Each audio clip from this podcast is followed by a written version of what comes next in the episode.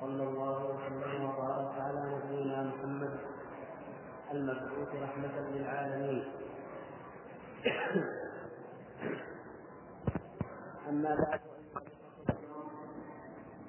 فكما تعلمون قد بدأنا في موضوع عظيم الشأن جليل القدر وهو موضوع رؤية الله تبارك وتعالى في الدار الآخرة.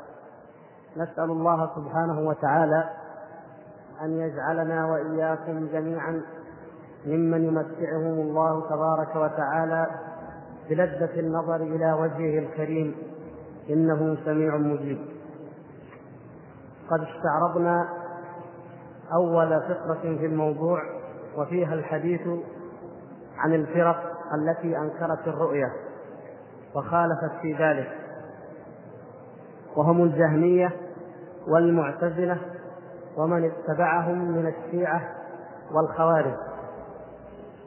وبدأنا في عرض قضية أيضا مهمة وهي مسألة الذين غلوا في النظرة إلى رؤية الله تبارك وتعالى وغلوا في محبة الله تبارك وتعالى كما يزعمون حتى استباحوا المحرمات. وخرجوا عن حدود الأمر والنهي بحجة أنهم يحبون الله ورسوله وأن هذه المحبة تسقط عنهم التبعات والأوامر والنواهي. والآن نعود فنستعرض الموضوع مركزين كما هو الحال في هذا الشرح على مسألة الاستدلال على رؤية الله تبارك وتعالى بقوله جل شأنه وجوه يومئذ ناظرة إلى ربها ناظرة. والرد على الذين أولوا هذه الآية الشريفة الكريمة. الأول. طيب.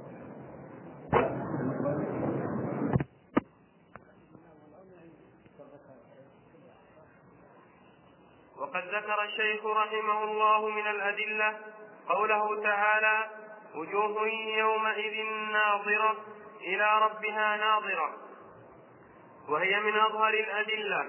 وأما من أبى إلا تحريفها بما يسميه تأويلا فتأويل نصوص المعاد والجنة والنار والحساب أسهل من تأويلها على أرباب التأويل. ولا يشاء مبطل أن يتأول النصوص ويحرفها عن مواضعها إلا وجد إلى ذلك من السبيل ما وجده متأول هذه النصوص. وهذا الذي أفسد الدنيا والدين وهكذا فعلت اليهود والنصارى في نصوص التوراة والإنجيل. وحذرنا الله أن نفعل مثلهم وأبى المبطلون إلا سلوك سبيلهم. وكم جنى التأويل الفاسد على الدين وأهله من جناية. فهل قتل عثمان رضي الله عنه إلا بالتأويل الفاسد؟ وكذا ما جرى في يوم الجمل وصفين ومقتل الحسين والحرة. وهل خرجت الخوارج واعتزلت المعتزلة ورفضت الروافض وافترقت الأمة على ثلاث وسبعين فرقة إلا بالتأويل الفاسد؟ وإضافة النظر إلى الوجه الذي هو محله في هذه الآية. وتعديته بأداة إلى الصريحة في نظر العين وإخلاء الكلام من قرينة تدل على خلافه حقيقة. موضوعة صريحة في أن الله أراد بذلك أراد بذلك نظر العين التي في الوجه إلى الرب جل جلاله. فإن النظر له عدة استعمالات بحسب صلاته وتعديه بنفسه. فإن عدي بنفسه فمعناه التوقف والانتظار. انظرونا نقتبس من نوركم. وإن عدي بفيه فمعناه التفكر والاعتبار كقوله أولم ينظروا في ملكوت السماوات والأرض؟ وإن عدي بإلى فمعناه المعاينة وال... المعاينة بالإبصار كقوله تعالى المعاينة بالأبصار كقوله تعالى انظرونا انظروا إلى ثمره إذا أثمر. فكيف إذا أضيف إلى الوجه الذي هو محل البصر؟ وروى ابن مردويه بسنده إلى ابن عمرو قال قال رسول الله صلى الله عليه وسلم في قوله تعالى وجوه يومئذ ناظرة. قال من البهاء والحزن. إلى ربها ناظرة. قال في وجه الله عز وجل عن الحسن قال نظرت إلى ربها فنظرت بنوره. انظرت إلى ربها فنظرت بنوره. نظرت إلى ربها فنظرت بنوره عن الحسن قال نظرت إلى ربها فنظرت بنوره. وقال أبو صالح عن ابن عباس رضي الله عنهما إلى ربها ناظرة قال تنظر إلى وجه ربها عز وجل. وقال عكرمة وجوه يومئذ ناظرة. قال من النعيم. إلى ربها ناظرة. قال تنظر إلى ربها نظرا ثم حكي عن ابن عباس مثله. وهكذا قول المفسرين من أهل السنة والحديث. وقال تعالى لهم ما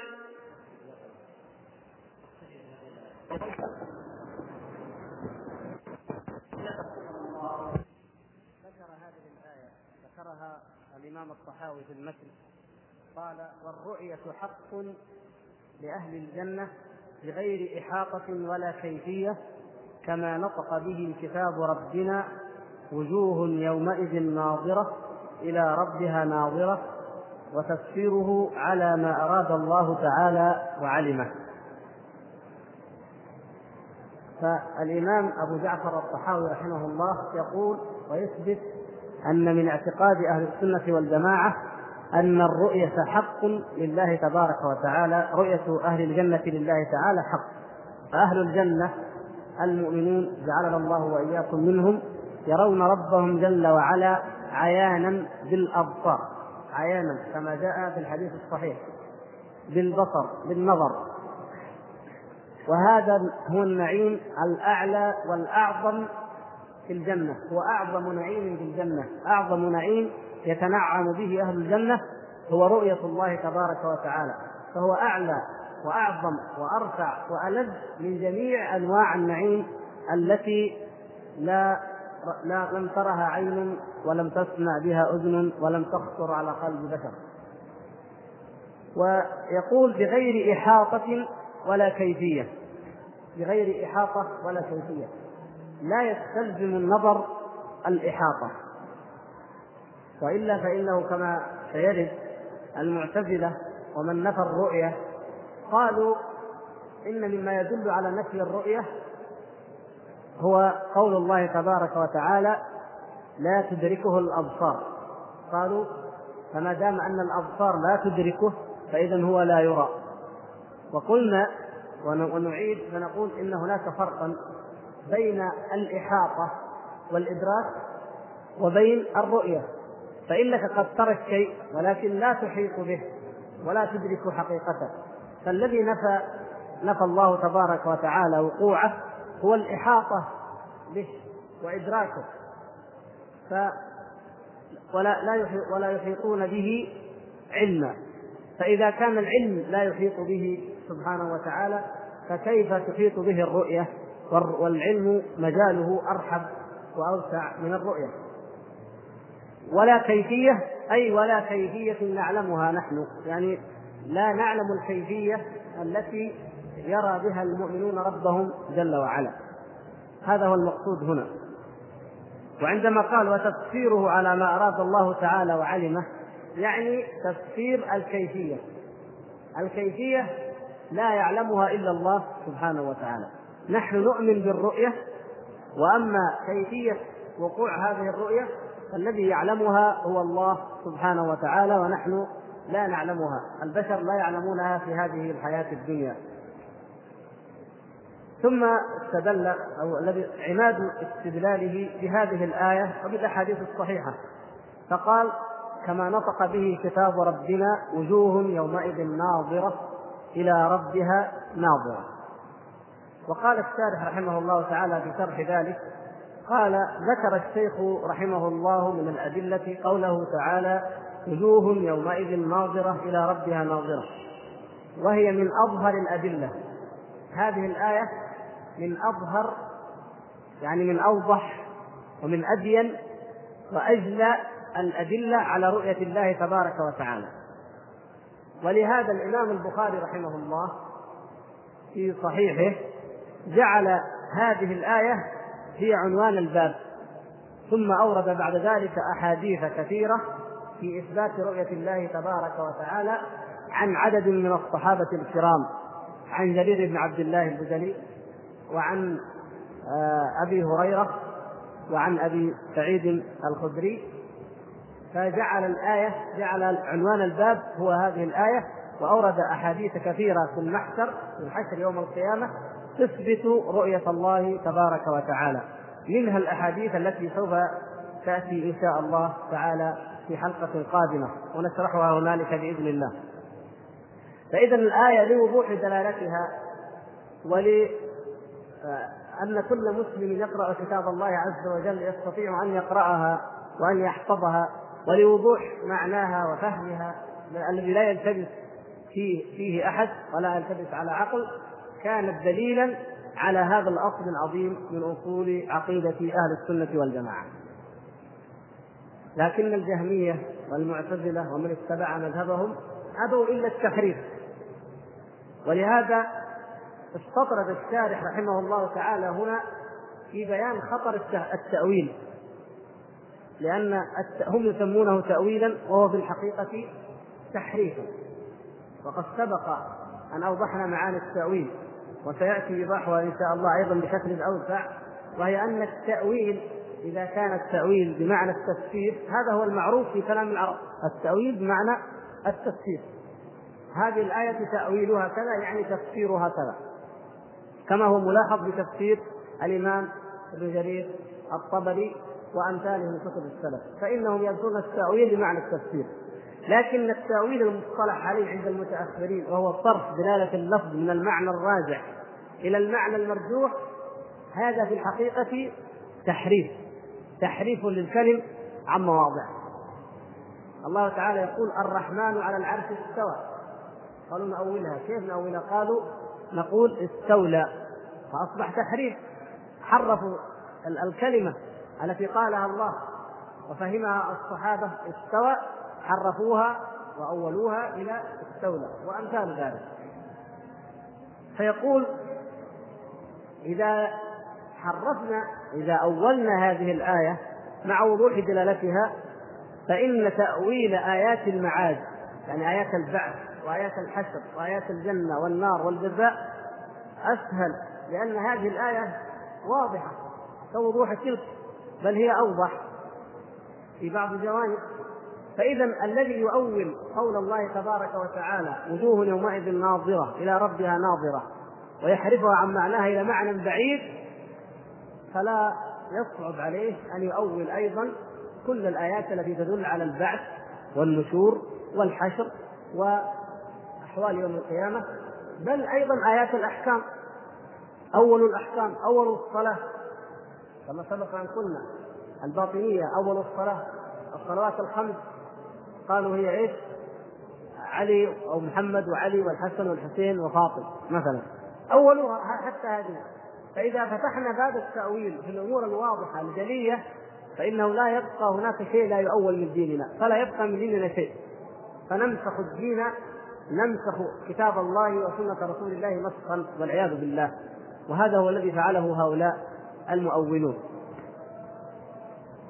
لأن التأويل كما ذكر الشيخ رحمه الله هو الذي أفسد الدنيا والدين. الرد يا أخوان الرد رد النصوص أو رفضها وعدم قبولها لا يخلو من أحد أمرين في الغالب. إما ردا واضحا مباشرا وإنكارا كليا ينكر الإنسان ثبوتها كما كذبوا بالقرآن وأنكروا أنه كلام الله عز وجل أنكروا أن القرآن كلام الله. هذا رد واضح مباشر. أو إنكار المعنى إنكارا كليا. هذا أحد الوجوه. الوجه الثاني تأويله تحريفه الاحتيال عليه حتى يخرج عن المعنى الذي أراده الله ورسوله إلى معنى آخر لم يرده الله ورسوله به بهذا الخطاب ولم يفهمه السلف الصالح. فإذا كلاهما رد. كلاهما رد ولكن الرد الواضح هذا يتجرأ عليه الملحدون والكفار المجاهرون. أما التأويل فإنما يلجأ إليه المتأولون الذين يريدون كما فعل المنافقون عندما قالوا إن نريد إحسانا وتوفيقا. فيقولون نحن نريد الإحسان والتوفيق. يعني نثبت ألفاظ النصوص نبقي الألفاظ كما هي لكن ننفي دلالاتها وننفي معانيها. فإذا ما الفائدة من وجود الألفاظ؟ مجرد ألفاظ رسم في المصحف بدون معاني حقيقية بدون المدلولات والدلالات التي من أجلها جاء هذا الخطاب ونزل على النبي صلى الله عليه وسلم أو تكلم به النبي صلى الله عليه وسلم. إذا فتحنا إذا باب التأويل فهو الذي هدم الأديان قبلنا وهو الذي فرق هذه الأمة ومزقها. فإذا قلنا إن التأويل سائر وجائز يقول الشيخ فهل قتل عثمان رضي الله تعالى عنه إلا بالتأويل الفاسد؟ هذا هو قتل لما خرج عبد الله بن سبأ اليهودي ومن اتبعه وعملوا في الشرابيب وفي الظلام على إبكاء نار الفتنة بين المسلمين ولكن لم يقولوا للناس نحن نعادي الإسلام نحن نكره الدين نحن نريد أن نقتل الخلفاء. لا لبسوها بتأويل العدل المطالبة بالعدل المطالبة بسنة عمر. أن عثمان كما يزعمون انحرف عن منهج عمر رضي الله تعالى عنه. فنريد نحن منهج عمر ونريد منهج النبي صلى الله عليه وسلم. نريد المواساة. نريد أن لا يتولى أقارب الخليفة. بل يتولى المسلمون الآخرون إلى آخر ما تأولوا به حتى قتلوه رضي الله تعالى عنه. وكذلك في يوم الجمل ما خرجت الخوارج إلا بالتأويل. يقولون خوارج يقولون إن الله عز وجل يقول ومن يعص الله ورسوله فإن فقد ضل ضلالا مبينا. إذا من يعص الله ورسوله فقد ضل. والضلال هو الكفر. إذا من عصى الله بزنا أو خمر أو سرقة فإنه كافر. وتأولوا بقية الآيات والأحاديث. لا يزني الزاني حين يزني وهو مؤمن. قالوا هذا يخرج من الملة هذا يكفر. وتركوا جميع الأحاديث الصحيحة الدالة على أن أصحاب الكبائر لا يخلدون في النار. فتأولوا وأولوا وكذلك الرافضة. ما ترفضت إلا على التأويل. أتوا إلى الآيات التي أنزلها الله سبحانه وتعالى في المنافقين. فجعلوها في أصحاب النبي صلى الله عليه وسلم. أولوها وحرفوها. آيات نزلت في عبد الله بن أبي بن سلول ومن معه. فجعلوها في أبي بكر الصديق صاحب رسول الله صلى الله عليه وسلم في الغار. ومن ماثله من الصحابة. وهكذا. فتفرقت الأمة إذن بناء على هذا التأويل. فلو فتحنا المجال لكل إنسان أن يؤول كما شاء في كتاب الله عز وجل لما بقي لنا من ديننا شيء ولما ثبت لنا على قرار. فلا بد من قفل هذا الباب واتباع منهج السلف الصالح في فهم كتاب الله وسنة رسول الله صلى الله عليه وسلم. ومن ذلك فهم هذه الآية وجوه يومئذ ناظرة إلى ربها ناظرة. هذه الآية أنزلها الله على نبيه محمد صلى الله عليه وسلم. وقرأها على أصحابه. وقرأها الصحابة رضوان الله تعالى عليهم. وقرأها السلف جميعا فما أولها منهم أحد ولا أخرجها عن معناها. وإنما في ذات الآية وفي نفس تعبيراتها ما ينفي وما يقطع أي تأويل يؤوله الجهمية ومن اتبعهم فيها. لماذا أول الجهمية هذه الآية؟ لماذا أول الجهمية هذه الآية؟ وجوه يومئذ ناظرة إلى ربها ناظرة. قالوا إن إلى إلى هذا مفرد الآلاء فبأي آلاء ربكما تكذبان؟ قالوا الإلى هو إيش؟ هو النعمة بمعنى النعمة طيب وإلى ربها ناظرة. ما معنى وجوه يومئذ ناظرة إلى ربها ناظرة. قالوا نعمة ربها ناظرة معناها منتظرة. تنتظر نعمة ربها. فمعنى الآية عندهم على تأويلهم إلى ربها ناظرة أن إيش؟ أن هذه الوجوه تنتظر نعمة الله سبحانه وتعالى عليها. انظروا كيف التكلف والتلاعب بكتاب الله عز وجل. ولذلك لما أخذ أهل السنة والجماعة يردون عليهم قالوا أولا إضافة النظر إلى الوجه الذي هو محله. يعني من القرائن الدالة على أن المقصود هو المعنى الحقيقي وهو النظر أن النظر أضيف إلى الوجه الذي هو محل النظر. يعني ما معنى أضيف إليه؟ يعني أسند أسند إليه. فهو الفاعل. وجوه يومئذ ناظرة إلى ربها ناظرة. الناظر هو إيش؟ الوجوه. فأسند إلى الوجوه. والوجه هو محل النظر لأن فيه العينين. فأسند إلى العينين إلى الوجه الذي فيه العينين فإذا هو نظر حقيقي حسي. ثم إلى إلى حرف جر. وليست كما زعموا بأنها مفرد. الآلاء يعني نعمة. فهو إذا تعدى الفعل النظر إذا تعدى بإلى لم يعد في معنى الانتظار وإنما أصبح بمعنى النظر. نظرت إلى كذا يعني رأيته بالعين الحسية المعروفة. وليس في الكلام أية قرينة تدل على صرفه إلى معنى آخر من معاني النظر.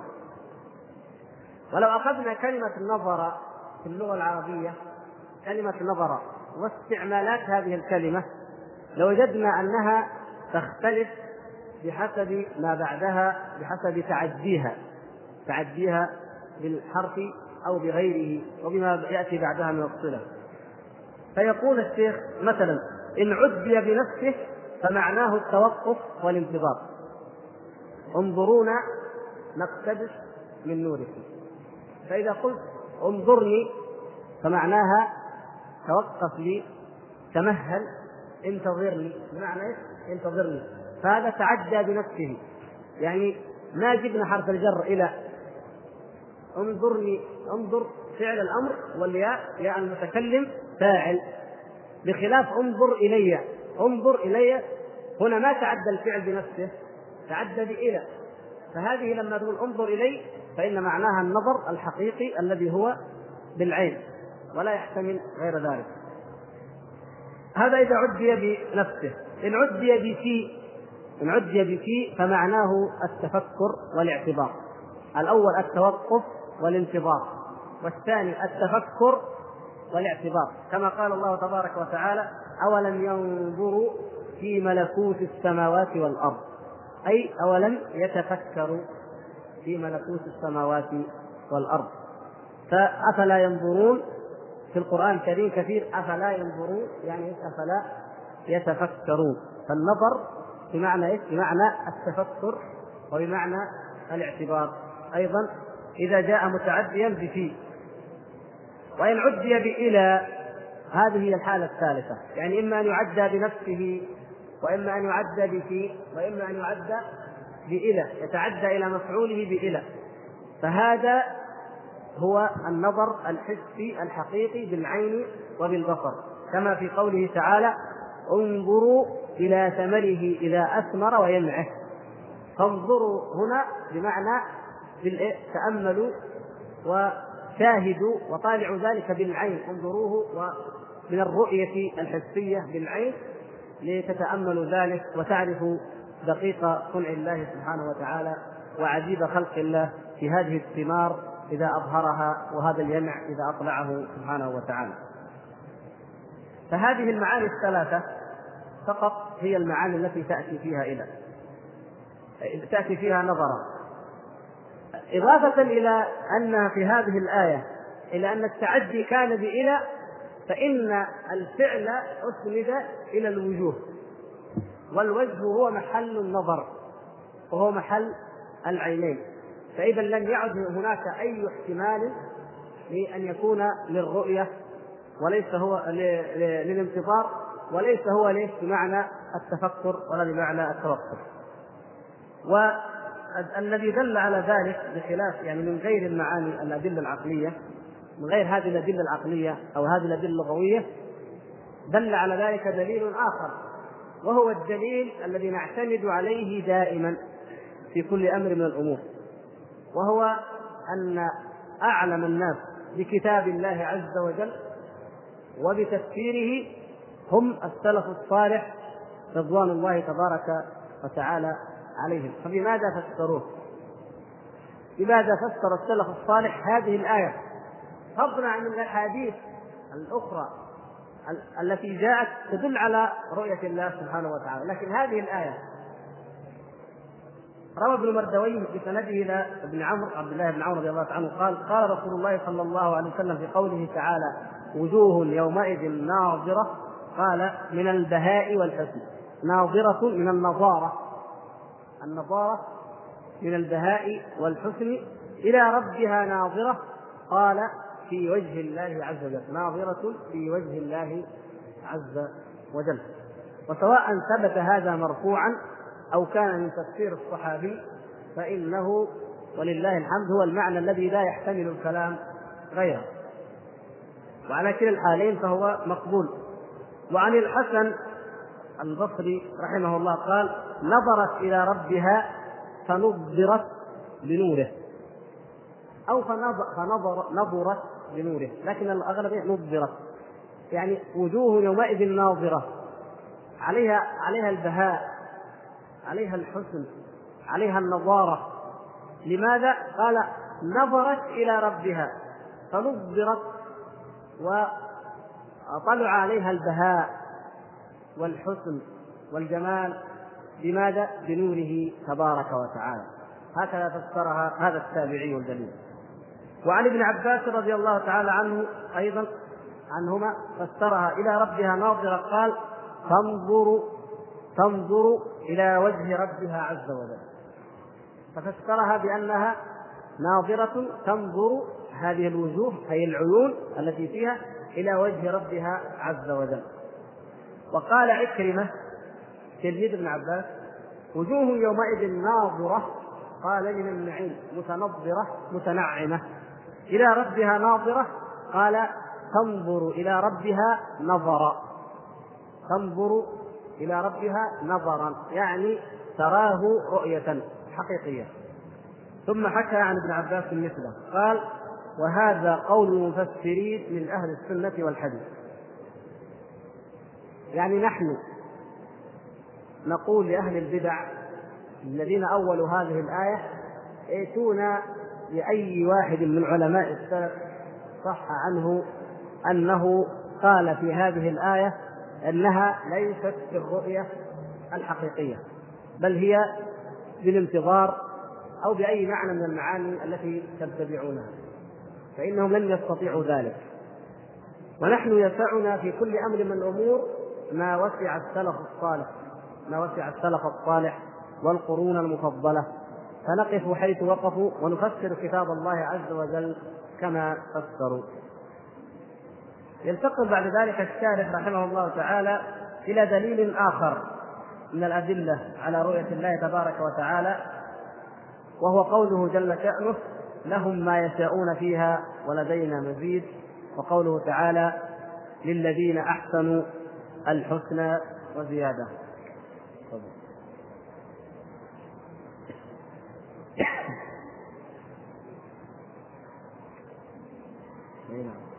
نحن ما نستطيع أن يعني نحصل على تفضل اقرأ اللي عندك.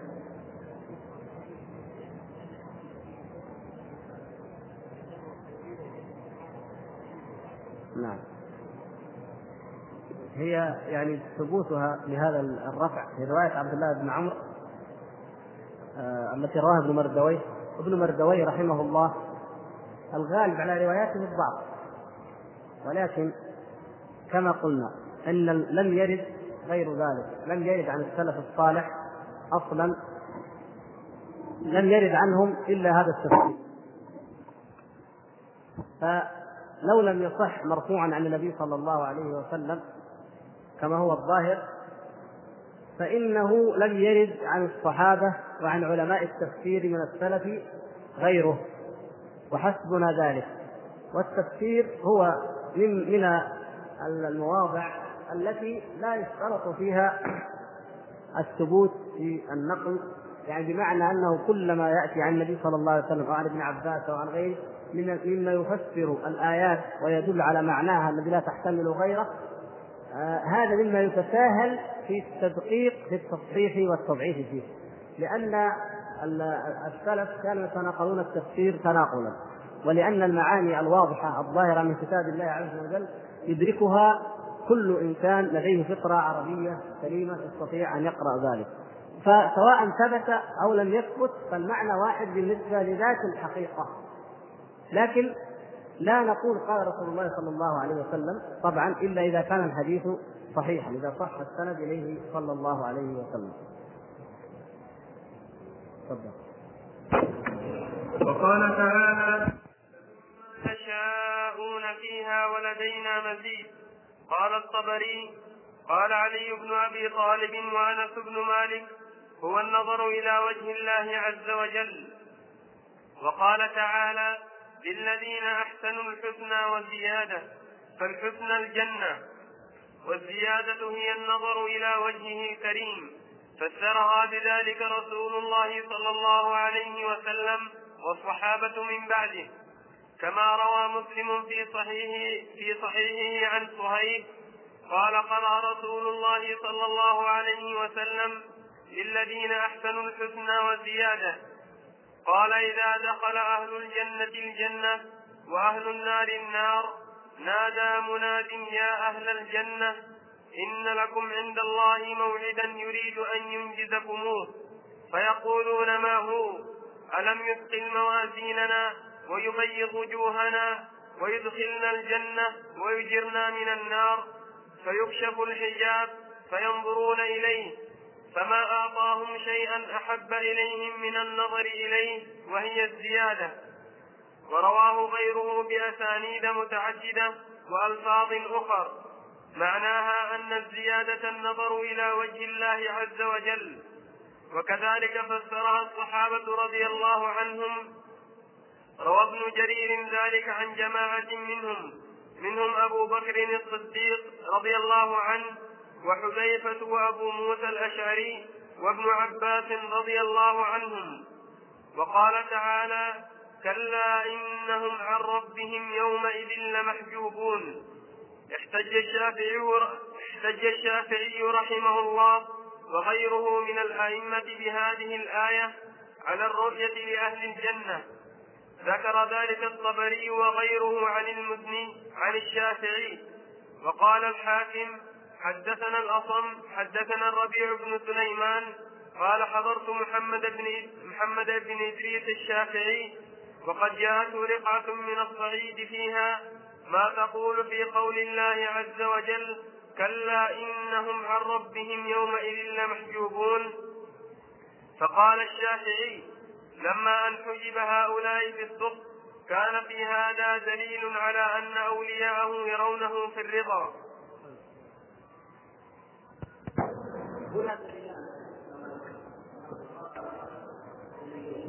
الدليل الأول دليل المزيد والزياده والدليل الثاني دليل حجب الكفار حجب الكفار عن الله تبارك وتعالى. هذا مما يدل على رؤية المؤمنين لربهم جل وعلا. وكما لاحظنا أن الصحابة رضوان الله تعالى عليهم فسروا المزيد وفسروا الزيادة برؤية الله تبارك وتعالى. علي بن أبي طالب رضي الله تعالى عنه أنس بن مالك أبو بكر الصديق حذيفة أبو موسى الأشعري ابن عباس. هؤلاء أعلم الصحابة بالتفسير وغيره من العلوم.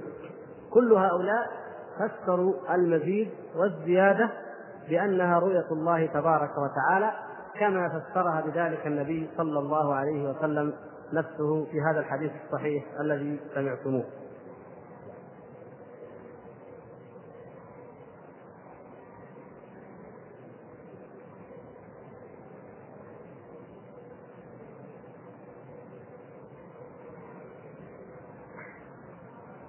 فقوله تعالى لهم ما يشاءون فيها ولدينا مزيد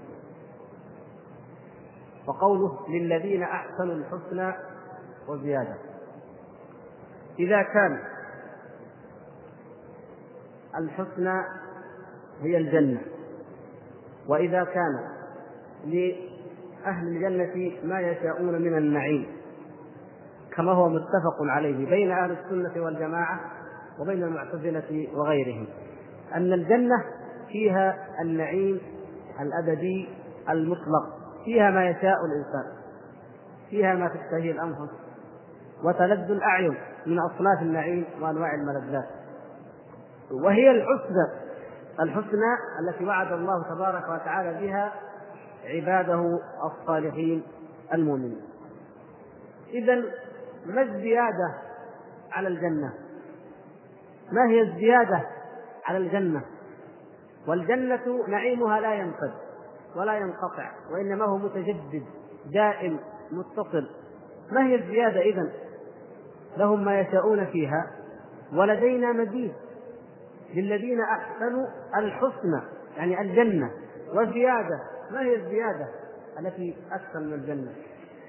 فسر ذلك النبي صلى الله عليه وسلم في هذا الحديث الصحيح الذي رواه وهيب رضي الله تعالى عنه. قال قرأ رسول الله صلى الله عليه وسلم للذين أحسنوا الحسنى وزيادة. قال إذا دخل أهل الجنة الجنة وأهل النار النار نادى مناد يا أهل الجنة إن لكم عند الله موعدا يريد أن ينجزكموه. فيقولون وما هو؟ الله سبحانه وتعالى يأمر مناديا ينادي أو هو جل شأنه ينادي وسوف يأتي معنا هذا إن شاء الله وأن الرب تبارك وتعالى ينادي ويكلم ويخاطب أهل الجنة وأهل المحشر فيقول إن لكم عند الله موعدا موعدا يريد أن ينجزكموه. الله تبارك وتعالى لا يخلف الميعاد يريد أن يفي لكم بما وعد. وأهل الجنة من فرحة النعيم من فرحة النجاة من النار. فمن زحزح عن النار وأدخل الجنة فقد فاز. الفوز الذي كانوا دائما يحلمون به. الأمنية العظمى التي كانت تراود أنفسهم وقلوبهم. فلما أن اجتازوا وعبروا الصراط وأنجاهم الله تبارك وتعالى من الكلاليب التي مثل شوك الثعبان تخطف الناس وتهوي بهم إلى النار فجازوا ذلك إلى الجنة وجدوا فيها ما لا عين رأت ولا أذن سمعت ولا خطر على قلب بشر فعند ذلك تعجبوا. وماذا بقي بعد هذه الجنة؟ ماذا بقي من موعد وعدنا الله تبارك وتعالى به ولم يحققه لنا سبحانه وتعالى؟ فيقولون وما هو؟ ألم يثقل موازيننا؟ ألم يثقل موازيننا؟ يعمل المؤمن الحسنة فيجعلها الله تبارك وتعالى عشر حسنات إلى سبعمائة ضعف. يقول كلمة يفعل الفعل من أفعال الخير ويأتي يوم القيامة وإذا به مثل الجبال. ويجعله الله تعالى في الميزان ثقيلا عظيما وهو قليل من فضله تبارك وتعالى. فأي موعد أي فضل بعد هذا؟ باب أبي بدر ألم يثقل موازيننا ويبيض وجوهنا يوم تبيض وجوه وتسود وجوه فاسودت وجوه أهل الكفر والنفاق والبدعة كما فسرها السلف الصالح. وابيضت وجوه أهل الإيمان والسنة في ذلك اليوم. فقد بيض الله تعالى وجوهنا فماذا بقي أيضا بعد ذلك؟ ويدخلنا الجنة. ألم يثقل موازيننا؟ ألم يثقل موازيننا؟ ويبيض وجوهنا. ويدخلنا الجنة. وينجينا من النار. فهل بعد هذا من نعيم؟ وهل بعد هذا من كرم؟ ما هو الذي بقي بعد ذلك؟ هكذا يسائلون ربهم عز وجل. فيكشف الحجاب فيكشف الله سبحانه وتعالى الحجاب عن وجهه الكريم فينظرون إليه. فوالله يقسم النبي صلى الله عليه وسلم. فوالله ما أعطاهم شيئا أحب إليهم من النظر إليه.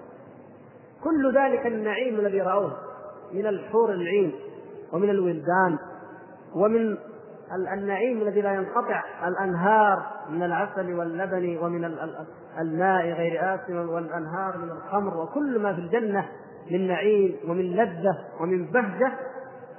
كل ذلك لا يساوي لذة النظر إلى وجه الله الكريم.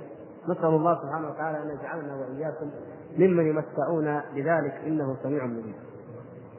قال فوالله ما أعطاهم شيئا أحب إليهم من النظر إليه ولا أقر لأعينهم وهي الزيادة. أقر لأعينهم. قرة عين المؤمنين هي في معرفة ربهم سبحانه وتعالى في الدنيا بصفاته ونعوت جلاله واتباعه اتباع دينه وعبادته ومناجاته والتضرع إليه. والعمل لوجهه الكريم. هذه قرة أعينهم قرة أعينهم في الدنيا. وقرة أعينهم يوم القيامة للنظر إلى وجهه الكريم سبحانه وتعالى. هذه أعظم نعيم. الإنسان في هذه الحياة الدنيا يتنعم يتنعم ويرتاح ويسعد بقدر ما يكون إيمانه ومناجاته لله سبحانه وتعالى وقوة صلته بالله جل شأنه. وقوة يقينه بالله ومعرفته لنعوت جلاله وصفات كماله سبحانه وتعالى. هذه غاية السعادة وغاية الطمأنينة وغاية الراحة في هذه الحياة الدنيا. يقول الإمام ابن القيم رحمه الله عن شيخه شيخ الإسلام ابن تيمية رحمهم الله تعالى أجمعين. يقول إني لأكون في حال يكون أحيانا في حال أقول إن كان أهل الجنة. في مثل هذه الحال إنهم لفي نعيم. يعني ما هي هذه الحال؟ حالة تلذذ القلب بذكر الله سبحانه وتعالى والأنس بالله ومناجاة الله وتضرع إلى الله سبحانه وتعالى. فيقول شيخ الإسلام ابن تيمية في هذه الحالة لا يدري ماذا ماذا بعد ذلك؟ يعني ما كيف يكون نعيم أهل الجنة بعد هذا النعيم؟ وبعد هذه اللذة والراحة التي يجدها المؤمن إذا ذكر الله وإذا ناجى ربه عز وجل. الذي هذا حاله في الدنيا يكون حاله يوم القيامة قرة عينه هنالك أيضا ليست القرة العين العظمى والغاية الكبرى ليست في مجرد نعيم الجنة من الحور والولدان والمتاع والفاكهة واللحم وجميع الملذات وإنما تكون القرة قرة العين العظمى والكبرى والنعيم الأعظم واللذة التي لا يدانيها لذة في رؤية الله سبحانه وتعالى. فهو الذي تقر به العين ورؤيته تعدل جميع أصناف وجميع أنواع النعيم الذي أعده الله سبحانه وتعالى لهم في الجنة.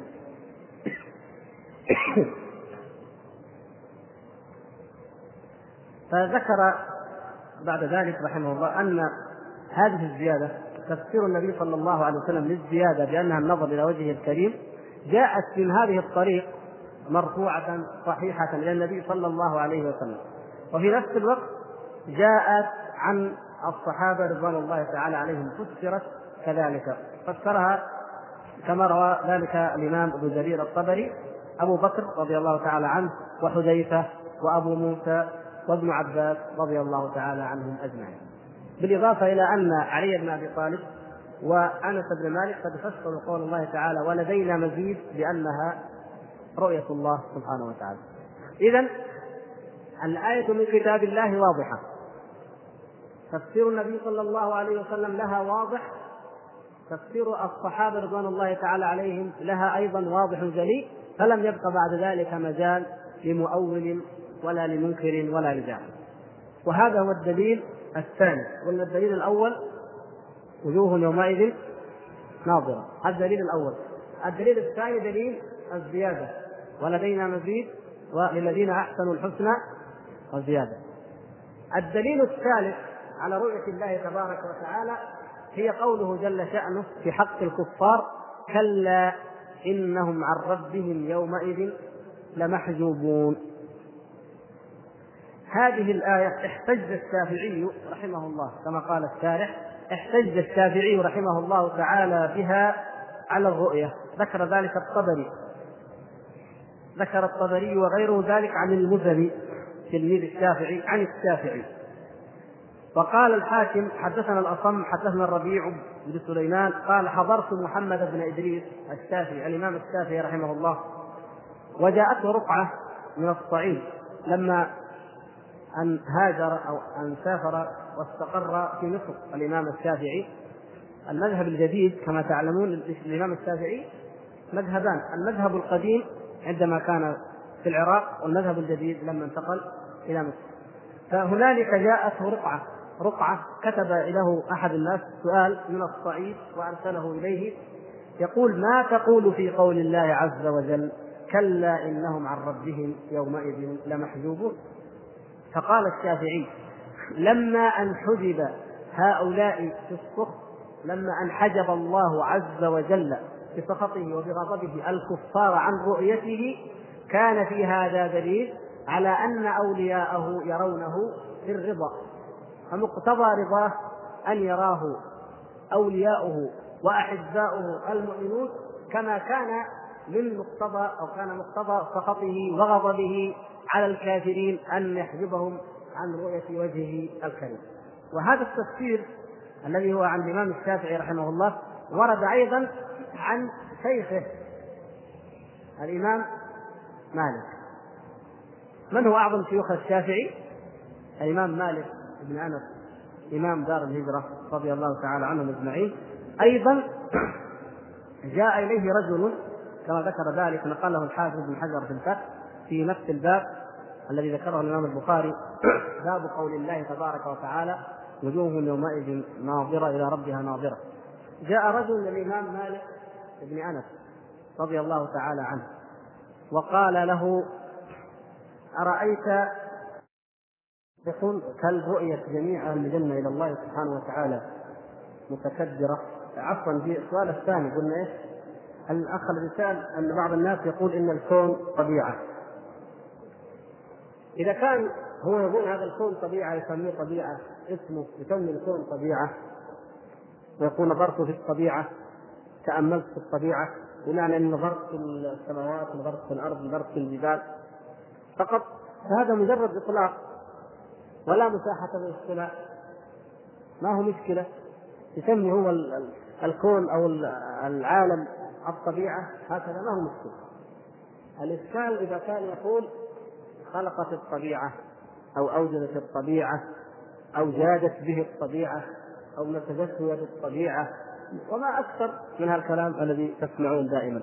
هذا هو نسبة شيء من خصائص الألوهية لغير الله سبحانه وتعالى. والرد عليه يكون بنفس المعنى الأول إنه ما دام أنت قلت الطبيعة هي المخلوقات. فكيف نقول خلقت المخلوقات.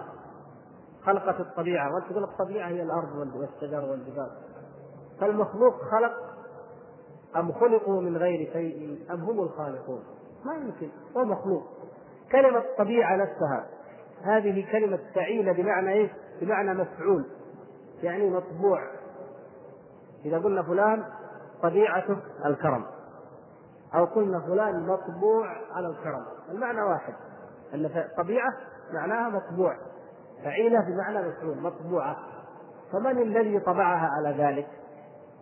هذا الله سبحانه وتعالى. إذا مجرد الاسم هو بنفسه يدل على أنها مخلوقة. فكيف ننسب إلى المخلوق فعلا من خصائص الألوهية؟ حتى أن العرب المشركين الجاهليين الذين بعث فيهم النبي صلى الله عليه وسلم كانوا يؤمنون بوجود الله. وأنه هو الذي خلق السماوات والأرض وأنه هو الذي يدبر الأمر هذا كانوا مؤمنين به ومع ذلك ما أدخلهم في الإسلام. طبعا هذا معروف لكن كانوا مقرين ومؤمنين به. فكيف يأتي أحد فينسب الخلق والأمر وتدبير الأمر إلى غير الله سبحانه وتعالى؟ سواء قال الطبيعة كما يقول الشيوعيون الملحدون أم قالوا إنهم الملائكة كما قال ذلك بعض العرب في الجاهلية بعض القبائل أو في قوم قوم إبراهيم عليه السلام الذين عبدوا الكواكب وزعموا أنها هي التي تؤثر. أم قال أم قال إن الأولياء أو الأقطاب أو الأبدان هم الذين يدبرون أمر العالم أو الأقاليم السبعة. كل إقليم يد شيخ أو قطب الأقطاب يدبره. وما أشبه ذلك من الكلام الذي لم تتجرى عليه قريش في الجاهلية التي بعث فيها النبي صلى الله عليه وسلم. الاخ يقول هل رؤية جميع أهل الجنة إلى الله سبحانه وتعالى متكررة؟ الظاهر ما هي متكدره متكررة لازم تنزل الرائعة ودائمة آه لأنه قيل إن تكرار الرؤية إلى الله سبحانه وتعالى حسب الدرجات في الجنة وأنه قيل أيضا إن بعض أهل الجنة يرى الله مرة واحدة فقط هل هذا صحيح؟ هذا سبق أن قلنا إنه إذا صح يعني التكرر أو التكرار أو العموم إذا صح أن هناك من يرى الله سبحانه وتعالى مرتين فإن هذا بلا شك هو أفضل ممن يراه سبحانه وتعالى مرة واحدة. لكن هذا الحافظ بن حجر لم يصحح لم هذه الطرق وإنما مال إلى تضعيفها. ذكرها وذكر انها أن مدارها على رجل ضعيف. هذا في نفس الباب الذي ذكرته. باب قوله تعالى وجوه يومئذ ناظرة في كتاب التوحيد من صحيح البخاري. فنقف حيث ما بلغنا حتى إذا وجدنا دليلا آخر قلنا به إن شاء الله.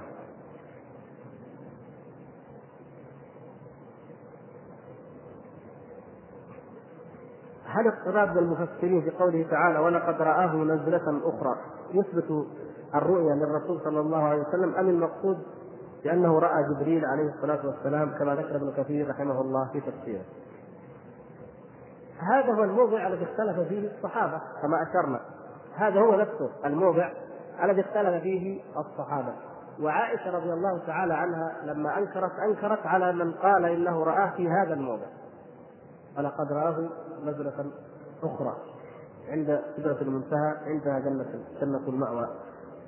فالصحيح والراجح هو أنه أنه صلى الله عليه وسلم رأى جبريل. عليه السلام أن المرئي هو جبريل أن الذي دنا فتدلى فكان قاب قوسين أو أدنى هو جبريل عليه السلام وليس الله سبحانه وتعالى. والخلاف هذا نفسه ذكره ابن كثير. عند هذه الآية بإمكانك أن تراجعه قال تجد هذا القول وتجد الترجيح. هنا سؤالان يتعلق بالشهادتين. الأخ أحدهما يقول قال الرسول صلى الله عليه وسلم من كان آخر كلامه لا إله إلا الله دخل الجنة هل معنى ذلك إذا لم ينطق أحد الشهادة لا يدخل الجنة؟ قوله تعالى يثبت الله الذين آمنوا بالقول الثابت في الحياة الدنيا هل هذه الآية تصدق عند محاسبة الإنسان في القبر؟ طيب معنا هذا سؤال آخر الأخ الآخر يقول آه هل يكفي في الدخول في الإسلام العمل أم لا بد من النطق بالشهادة؟ لأن هناك بعض الإخوة قال له جده أنا على دينك وأنا مؤمن بربك ومات على هذا أرجو الجواب. قول أو الشهادة بأنه لا إله إلا الله وأن محمدا رسول الله هذا هو الركن الأول من أركان الإسلام. فمن لم يقلها من لم يشهد هذه الشهادة فليس بمؤمن أبدا ولا يأخذ أحكام المؤمنين لا في الدنيا ولا في الآخرة. هذه قضية في قضية أخرى. القضية هذه نفهمها أولا أن هناك إجماع ولا يجوز لأحد أن يقول بخلافه أن من لم يشهد أن لا إله إلا الله وأن محمدا رسول الله فإنه ليس بمؤمن. وبالتالي لا يدخل الجنة أبدا لأن الله سبحانه وتعالى حرم كما قال النبي صلى الله عليه وسلم إنه لن يدخل الجنة إلا نفس مؤمنة. والمؤمن أول بداية الإيمان أن يشهد أن لا إله إلا الله وأن محمد وأن محمدا رسول الله. وما عدا ذلك قبل ذلك إن لم يقلها وإن لم يشهدها فلا يأخذ أحكام المؤمنين لا في الدنيا ولا في الآخرة حتى ولو كان في قلبه مقرا بهذه الشهادة. من أوضح وأصرح الأدلة على ذلك ما تعلمونه من قصة أبي طالب لما أتاه لما حضرته الوفاة وجاءه النبي صلى الله عليه وسلم فقال يا عم كلمة قل كلمة يعني أحاج لك بها عند الله. عرض النبي صلى الله عليه وسلم على عمه أبي طالب الشهادة هل كان أبو طالب منكرا في قلبه لنبوة النبي صلى الله عليه وسلم؟ هذا هو الذي حمى الدعوة هو الذي حوصر في الشعب هو الذي كان يدافع عن النبي صلى الله عليه وسلم في كل موقف من المواقف يدافع عن كذاب يعتقد إنه كذاب يدافع عنه لا لم يكن عند أبي طالب أدنى شك في أن دين محمد صلى الله عليه وسلم هو الحق.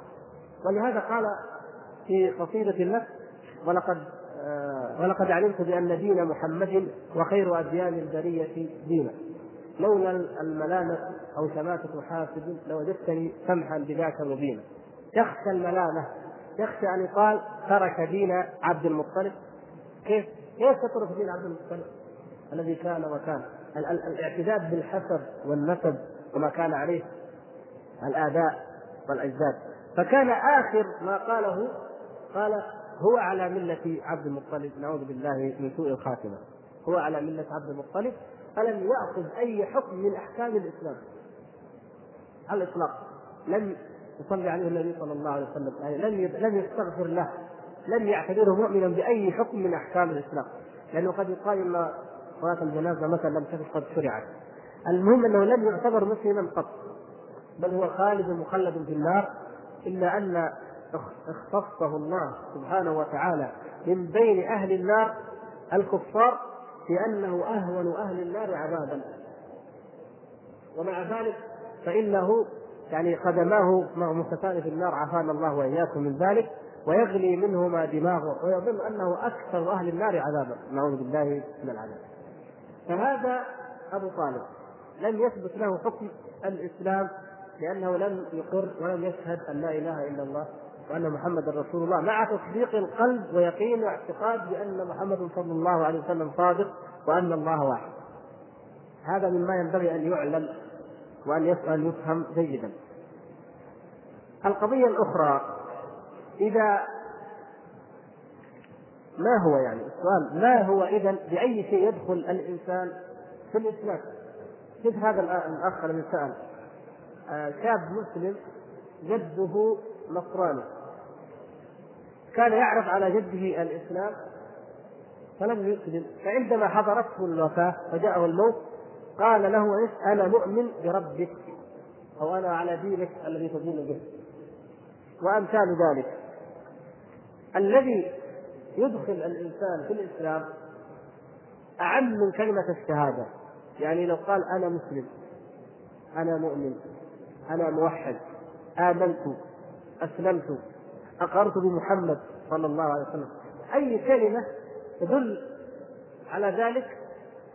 بل قالوا قال يعني بعض أهل السنة وبعض العلماء حتى الإشارة تقوم مقام العبارة. يعني نحن نفرح أن أحد يدخل في الإسلام. حتى لو بالإشارة تقوم مقام العبارة. من حيث الأحكام الدنيوية. ومن حيث إجراء الأحكام الظاهرة. أما الإيمان القلبي الحقيقي هذا عند الله عز وجل.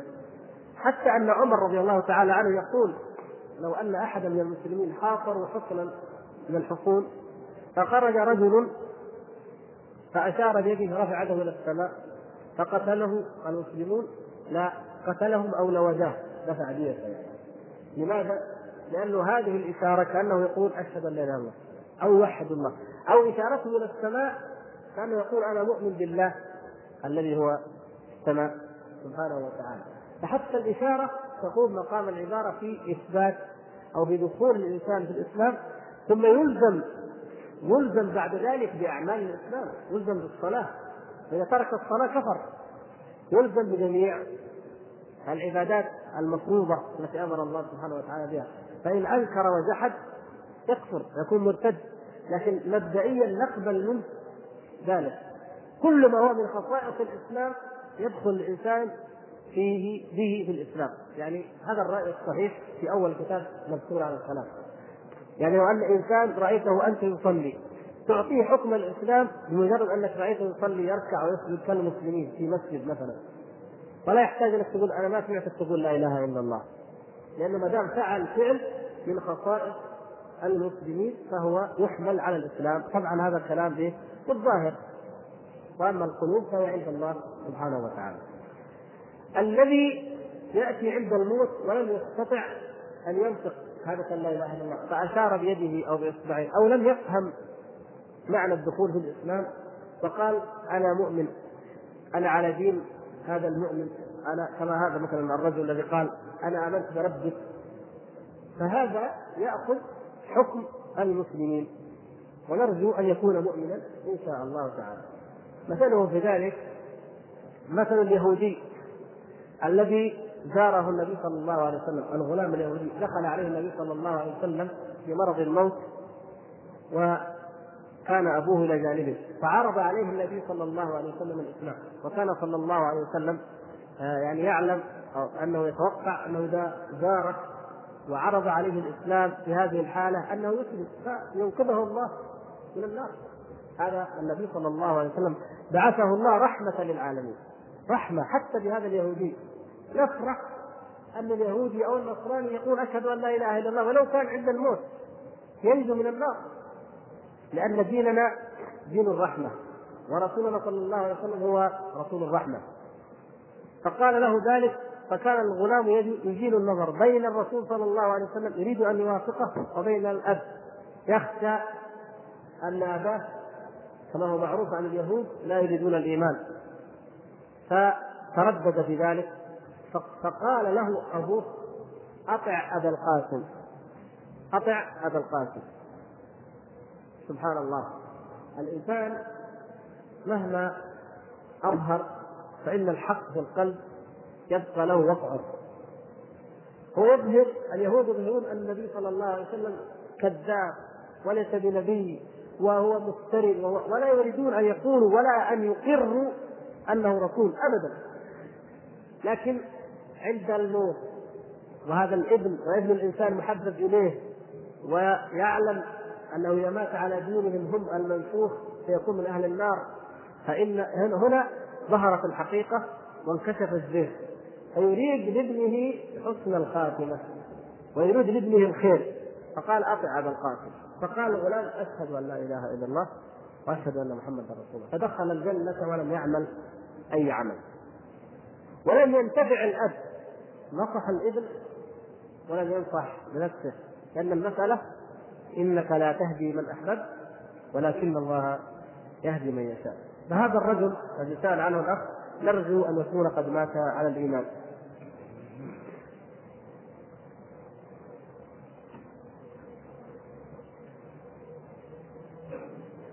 أما قول الأخ يثبت الله الذين آمنوا بالقول الثابت في الحياة الدنيا والآخرة هل هذه الآية تطبق عند محاسبة الإنسان في القبر فنعم هذا هو موضوع هذا هكذا فسرها النبي صلى الله عليه وسلم أو قرأها لما سئل عن هذه عن الحساب وعن فتنة القبر وفتنة الملكين.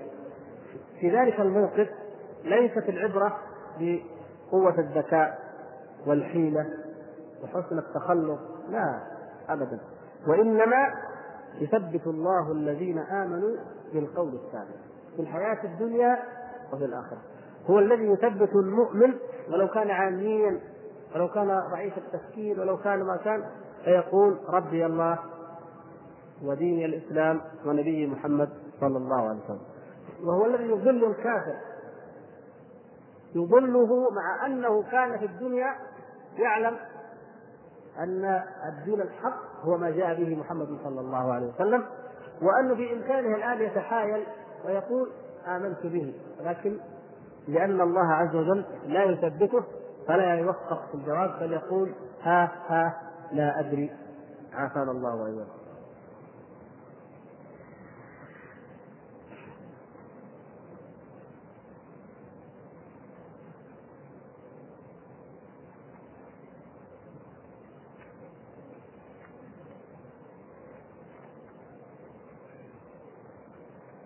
هذا الموضوع قد تحدثنا عنه قديما نعود إليه لا بأس. الاخ يقول قال ابن القيم في البدائع ردا على من قال إن المستثنى مخرج من المستثنى منه. قال ابن القيم بل هو مخرج من المستثنى منه وحكمه فلا يكون داخلا في المستثنى. إذ لو كان يعني يبدو أنها في المستثنى منه. إذ لو كان كذلك لم يدخل الرجل في الإسلام بقوله لا إله إلا الله. لأنه لم يثبت الإلهية لله تعالى.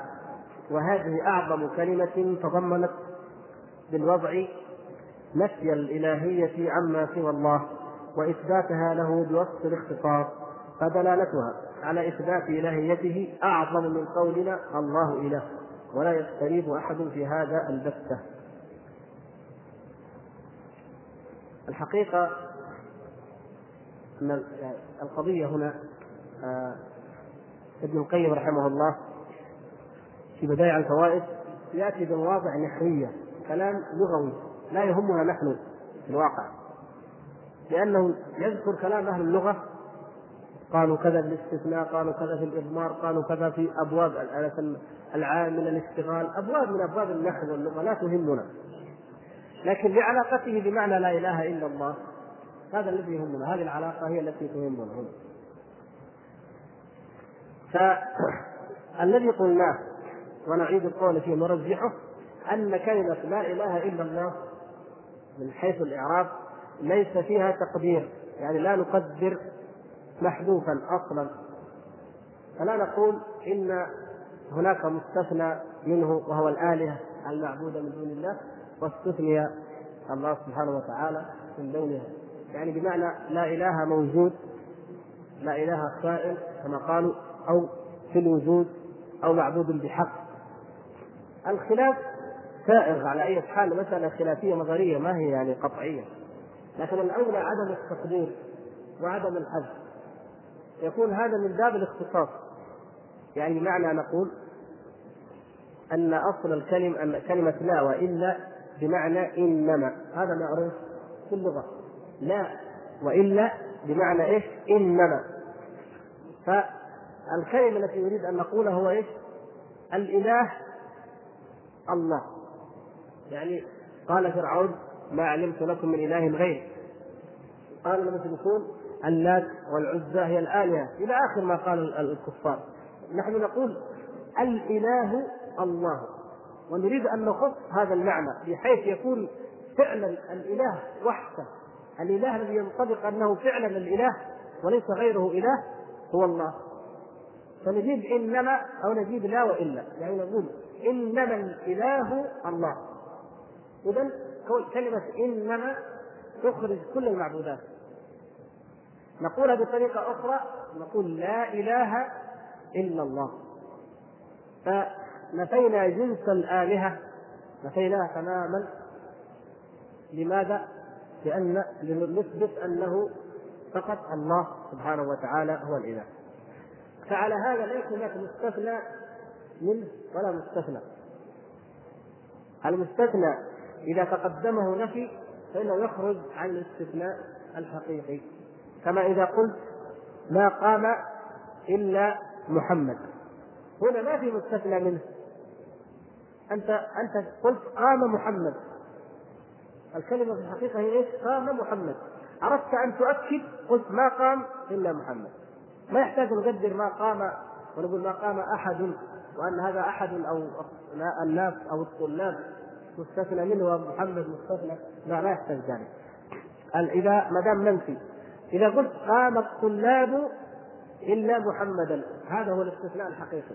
هذا استثناء حقيقي الطلاب مستثنى منه ومحمد مستثنى منصوب لكن ما قام إلا محمد هذا لا يدخل في باب الاستثناء الحقيقي فإنما هو مفرغ لأنه منفي. يعني أكثر من كذا ما نقدر نقول لأن المسألة لغوية بحتة.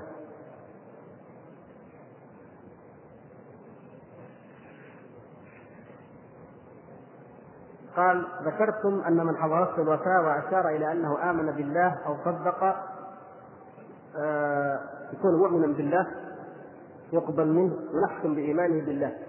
كيف نوفق بين هذا وبين قصة فرعون؟ حين أغرقه الله فقال آمنت أنه لا إله إلا الذي آمنت به بنو إسرائيل. فرعون آمن لما عاين الغرق ولما ادركه فلما أدركه الغرق. لما يغرغر الإنسان لا يقبل إيمانه. فلم يكن ينفعهم إيمانهم لما رأوا بأسنا.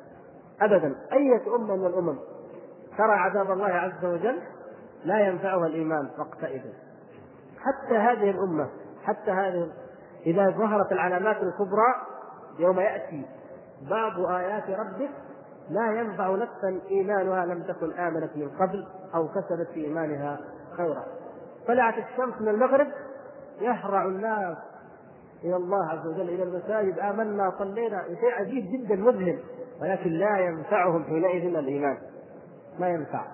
الا من كان مؤمنا من قبل أن تقع هذه الآية العظمى. فيقفل باب التوبة حينئذ. اذا التوبة لها حالتان حالة فردية وحالة كونية عامة. الحالة الفردية حالة الغرغرة. وليست التوبة للذين يعملون السيئات حتى إذا حضر أحدهم الموت قال إني تبت الآن. قال إني تبت الآن. فرعون أو أي إنسان إذا حضرته الغرغرة قال إني تبت الآن هذا لا يقبل منه. إذا رأى الملائكة إذا عاين الحق. قبل ذلك كما كان حال الغلام اليهودي أو حال هذا الإنسان أو أي إنسان آخر قبل ذلك في أثناء النزل قريب لسه ما يزال في أثناء المرض وما يزال لن يصل إلى اللحظة التي يعاين فيها الحق ويعاين فيها الملائكة هذا هذا مقبول من رحمة الله عز وجل. أنه جعل إن الله يقبل توبة العبد ما لم يغرغر. هذا فضل من الله عز وجل. ولا أحد أكرم من الله. أنه يمد الأمل لهم إلى هذه اللحظة. إن الذين فتنوا المؤمنين والمؤمنات ثم لم يتوبوا. سبحان الله. حتى الذين أحرقوا عباد الله في الأخدود. وفي النار فتح لهم باب التوبة حتى لو قالوها لو آمنوا قبيل الغرغرة يقبل الله. هذا من كرمه ومن فضله سبحانه وتعالى ومن رحمته الواسعة التي وسعت كل شيء. لكن رأى ملائكة العذاب ما ينفع. انتهى. إذا رأى الإنسان الفرد ملائكة العذاب أو رأت البشرية ككل آيات القيامة العظمى كطلوع الشمس من مغربها. هذه بالذات. لم يعد الأمر أمر إيمان بالغيب. هذا هو الذي بدأنا قلناه يا اخوان إيه؟ الإيمان بالغيب هو الذي ينفع. نؤمن بالله عز وجل ونحن لم نره. نؤمن بالجنة وبالنار ونحن لم نرها. هذا إيمان. لكن رأيت شيء تقول آمنت به؟ رأيته. ما في إيمان انتهى.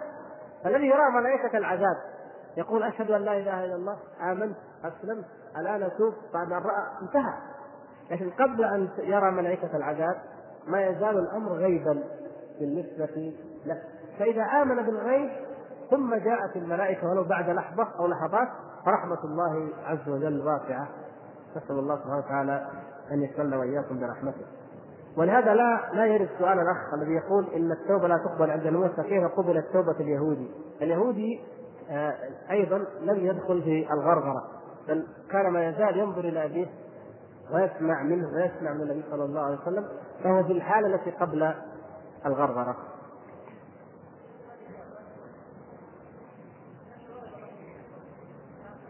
عنوان هذا. أيوه. هل تارك الصلاة يخلد في النار؟ وكيف ورد في الحديث أنه لا يبقى في النار من كان في قلبه مثقال ذرة من إيمان أو ليس بعض تاركي الصلاة عندهم إيمان؟ هذا قد أجبنا عليه. نختصر الجواب الآن بأن تارك الصلاة تركا كليا الذي لا يصلي هذا كافر وليس من المسلمين في شيء. وهذا يخلد في النار خلود الكافرين. عافانا الله وإياكم من ذلك. وعلى هذا أجمع الصحابة رضوان الله تعالى عليهم أجمعون ولا يجوز لأحد أن يخالف في أمر قد أجمع عليه الصحابة فصح النقل عنهم في ذلك. لكن لا يبقى في النار من كان في قلبه مثقال ذرة من إيمان هذه لها تفسيرات كثيرة. منها اولا أن هذا الحديث نفسه حديث الشفاعة وجميع الأحاديث التي تفسر بعضها بعضا أن الشفعاء يعرفون المؤمنين بعلامة السجود في نفس الحديث بل في نفس الباب الذي الذي اليوم أشرنا إليه في البخاري. صحيح البخاري وفي صحيح مسلم نفس الباب نفس الموضوع. يقول فيعرفونهم بعلامة السجود. تأكل النار ابن آدم إلا علامة السجود. علامة السجود لا تأكلها النار من ابن آدم. يعني أن هؤلاء من أهل الصلاة فيهم علامة السجود مواضع السجود. فتأكل النار جميع أجسادهم وتحرقهم حتى يكونوا فحما حمما إلا مواضع السجود. موضع السجود لا تأكله النار. فكيف الشفعاء والأنبياء والصالحون عموما. كيف يعرفون أصحاب الجنة أصحاب النار؟ الذين يستحقون دخول الجنة الذين يأذن الله عز وجل في الشفاعة لهم. يعرفونهم بهذه العلامات فيقول اذهبوا. فيذهبون فمن وجدوا فيه هذه العلامة أخرجوه من النار برحمة الله سبحانه وتعالى وبفضله. هذا جواب. والجواب الآخر أنه قد يكون قد يكون في آخر الزمان إذا اندرس العلم نهائيا كما مر معنا. حتى لا يدري الناس ما صلاة ولا صيام ولا صدقة ولا قرآن يرفع القرآن ولا يبقى شيء إلا كلمة لا إله إلا الله. يقولون أدركنا الرجل الكبير وأدركنا العجوز الهارمة تقول لا إله إلا الله فنحن نقولها فهؤلاء معذورون حينئذ بأنه يكفيهم هذه الكلمة. ولهذا لما قال الرجل لحذيفة وما تنفعهم وما تغنيهم لا إله إلا الله قال تنجيهم من النار. ما في غيرها. القرآن رفع صلاة ما في صيام ما بلغهم شيء ما عندهم إلا هي. فهؤلاء في هذه الحالة المخصوصة تنفع.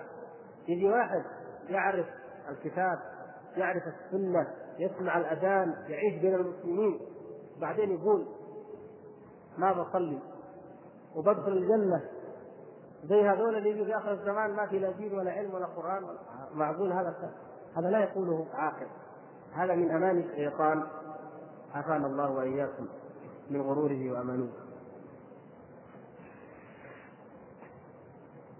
لدينا مدرس مسيحي عربي. يعني أولى أن نقول نصراني لأن المسيح عليه السلام يتبرأ من هؤلاء. فنقول نصراني. نصراني عربي. هل أعطيه بعض الكتب التي فيها آيات قرآنية لدعوته؟ نعم. فرق بين أنك تعطي الكافر شيء فيه آيات قرآنية وبين أن تعطيه القرآن، القرآن لا يجوز أن يمسه.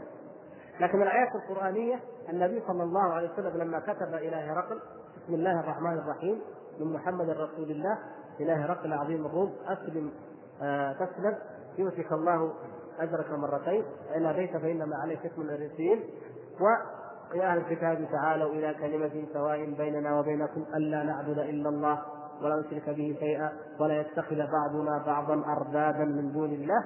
فإن تولوا فقولوا اشهدوا بأننا مسلمون. فكتب النبي صلى الله عليه وسلم هذه الآية إلى هرقل وهي آية في سورة آل عمران. إذا يجوز لنا أن نعطي الكافر ما فيه آيات. لكن لا نعطيه القرآن نفس المصحف.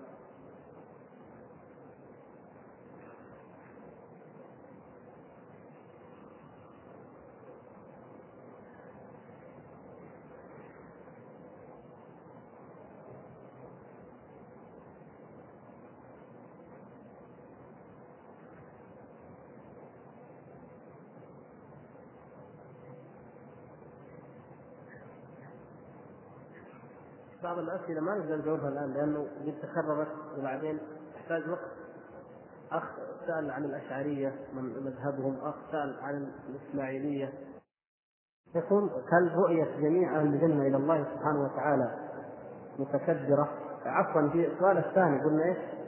الأخ الذي سأل أن بعض الناس يقول إن الكون طبيعة. إذا كان هو يقول هذا الكون طبيعة يسميه طبيعة اسمه يسمي الكون طبيعة ويقول نظرت في الطبيعة تأملت في الطبيعة بمعنى أن نظرت في السماوات نظرت في الأرض نظرت في الجبال.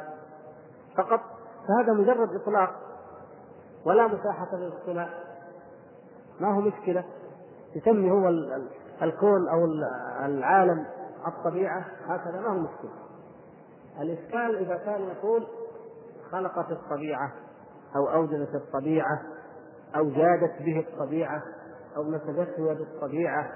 وما أكثر من هالكلام الذي تسمعون دائما. هذا هو نسبة شيء من خصائص الألوهية لغير الله سبحانه وتعالى. والرد عليه يكون بنفس المعنى الأول إنه ما دام أنت قلت الطبيعة هي المخلوقات. فكيف نقول خلقت المخلوقات؟ خلقت الطبيعة. وأنت تقول الطبيعة هي الأرض والشجر والجبال. فالمخلوق خلق أم خلقوا من غير شيء؟ أم هم الخالقون؟ ما يمكن هو مخلوق. كلمة طبيعة نفسها. هذه كلمة فعيلة بمعنى إيه؟ بمعنى مفعول. يعني مطبوع. إذا قلنا فلان طبيعته الكرم. أو قلنا فلان مطبوع على الكرم. المعنى واحد. أن طبيعة معناها مطبوع. فعيلة بمعنى مفعول مطبوعة. فمن الذي طبعها على ذلك؟ هذا الله. سبحانه وتعالى. إذا مجرد الاسم هو بنفسه يدل على أنها مخلوقة. فكيف ننسب إلى المخلوق فعلا من خصائص الألوهية؟ حتى أن العرب المشركين الجاهليين الذين بعث فيهم النبي صلى الله عليه وسلم كانوا يؤمنون بوجود الله وأنه هو الذي خلق السماوات والأرض وأنه هو الذي يدبر الأمر. هذا كانوا يؤمنين به ومع ذلك ما أدخلهم بالإسلام. طبعا هذا معروف لكن كانوا مقرين ومؤمنين به. فكيف يأتي أحد فينسب الخلق والأمر وتدبير الأمر إلى غير الله سبحانه وتعالى؟ سواء قال الطبيعة كما يقول الشيوعيون الملحدون أم قالوا إنهم الملائكة؟ كما قال ذلك بعض العرب في الجاهلية بعض القبائل أو في قوم قوم إبراهيم عليه السلام. الذين عبدوا الكواكب وزعموا أنها هي التي تؤثر. أم قال ذا أم قال إن الأولياء أو الأقطاب أو الأبدان هم الذين يدبرون أمر العالم أو الأقاليم السبعة. كل إقليم يد شيخ أو قطب من الأقطاب يدبره. وما أشبه ذلك من الكلام الذي لم تتجرأ عليه قريش في الجاهلية التي بعث فيها النبي صلى الله عليه وسلم. الأخ يقول هل رؤية جميع أهل الجنة إلى الله سبحانه وتعالى متكررة؟ الظاهر ما هي متكدرة متكررة لازم تنزل الرائعة ودائمة آه لأنه قيل إن تكرار الرؤية إلى الله سبحانه وتعالى حسب الدرجات في الجنة وأنه قيل أيضا إن بعض أهل الجنة يرى الله مرة واحدة فقط هل هذا صحيح؟ هذا سبق أن قلنا أنه إذا صح يعني التكرر أو التكرار أو العموم إذا صح أن هناك من يرى الله سبحانه وتعالى مرتين فإن هذا بلا شك هو أفضل ممن يراه سبحانه وتعالى مرة واحدة. لكن هذا الحافظ بن حجر لم يصحح لم يصحح هذه الطرق وإنما مال إلى تضعيفها. ذكرها وذكر أنها أن مدارها على رجل ضعيف. هذا في نفس الباب الذي ذكرته. باب قوله تعالى وجوه يومئذ ناظرة في كتاب التوحيد من صحيح البخاري. فنقف حيثما بلغنا حتى إذا وجدنا دليلا آخر قلنا به إن شاء الله.